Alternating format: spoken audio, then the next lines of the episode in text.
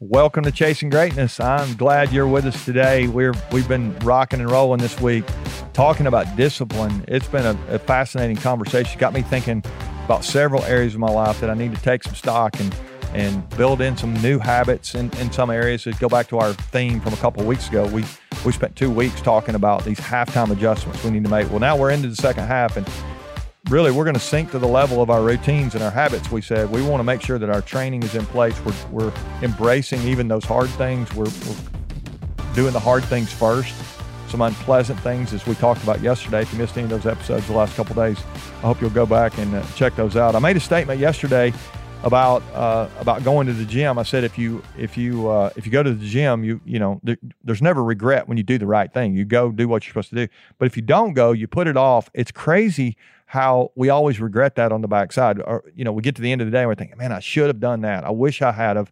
I could have, but I didn't.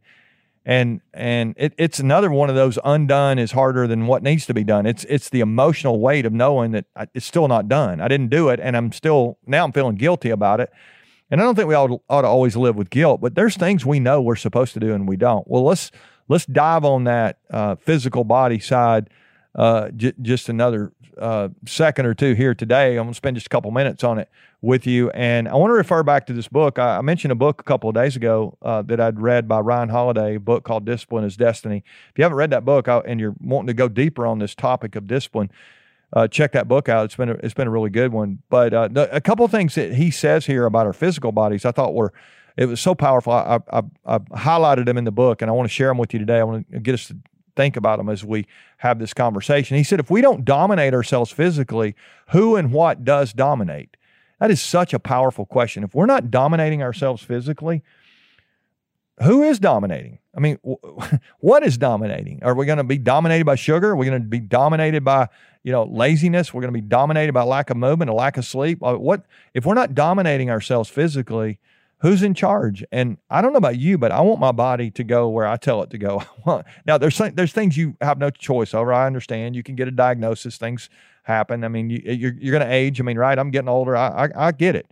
But I want to make sure that my body, when I when it's time to go, I don't want to I don't want to say, well, no, I didn't do what I was supposed to on the front side and now I I, I got to pay for that I, I, by not being able to go and and participate in the things that I want to do. And uh, Holiday goes on to say, he says it might seem easy to take it easy and more pleasurable to indulge in our pleasure centers, but in the long run, it's far far more uh, painful route if we do that. And and that's what I'm talking about here. I mean, if we don't dominate ourselves now, then later we're not going to be able to do the things that we want to do to to be with the people that we you know we care about the most. I mean, don't you want to be able to hang out with your kids and and participate in their activities, be with your grandkids? I mean, my mom right now she's hanging out with her great grandkids. It's so fun to watch her, but I, am I'm, I'm just telling you, I do not want to put off my physical exercise. I, I don't want to or, or taking care of myself physically. It's it's you know it's so easy to to fall into the trap of eating the wrong things, eating at the wrong times not moving enough, not resting the way we should. So today, as you think about your your physical life, have you been dominating your physical your your fitness? I mean, let's you know let's let's think about it. Are we really fit to lead? If we're not, what's the adjustment you need to make? What is that place where you need a new discipline built in, a new routine? You maybe you have a fitness routine that you committed to, but you've you've just not prioritized it. You've not focused on on your focus, right? It, like we talked about a few days ago as well. And I want to challenge you today get back in the gym, do what you're supposed to do. Push away from the table, make a smaller portion, drink more water. What, what is it for you? You're going to have to name it. I can't do that for you. I mean, I'll give you some ideas here, but but if we don't dominate ourselves, again, I love the statement he makes. If we don't dominate ourselves physically, who and what does dominate? You do not want to be dominated by your body. You want to dominate your body. You want to make sure that you're doing and and what you're supposed to, and your body is going to do what you tell it when it's time. If you don't do the right thing now, you're not going to be able to do the things later that you want to do. I'm, I'm so convinced of that. You really do reap what you sow, but you always reap later than you sow. People planted all their you know vegetables and everything been planted months ago, and now that I'm going and I'm finding all this produce everywhere, it's so great. I'm so glad they planted before. When you think about your physical body, it's the same way. If we don't do what we're supposed to do today, we're going to really suffer down the road. And here's the bad part about that the people around you are going to suffer as well. They're going to want you to be there and be able to participate. And you're going to have. I, I, think that's that's where you're going to have regret is if you know you haven't done what you should on the front side, and then on on the backside, you you can't do the things that you want to do. So let's make those adjustments today. Make sure that discipline is built in. It's one thing to talk about it the last couple days. Do the hard things first. Do the unpleasant things. All those things are great, but one of those hard, unpleasant things might be taking care of yourself physically.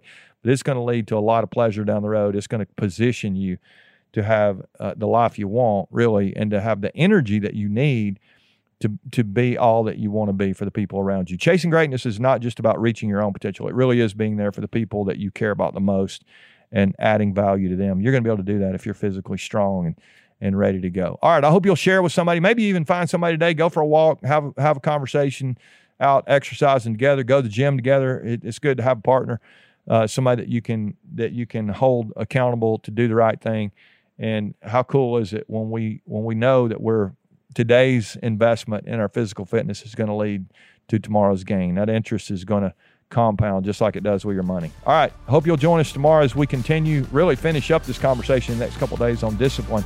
But it's a never ending battle. It's, it may end here on the podcast, but we're going to need to continue to discipline ourselves every day if we're going to continue to dominate the second half. Love you guys. We'll see you tomorrow for more Chasing Greatness.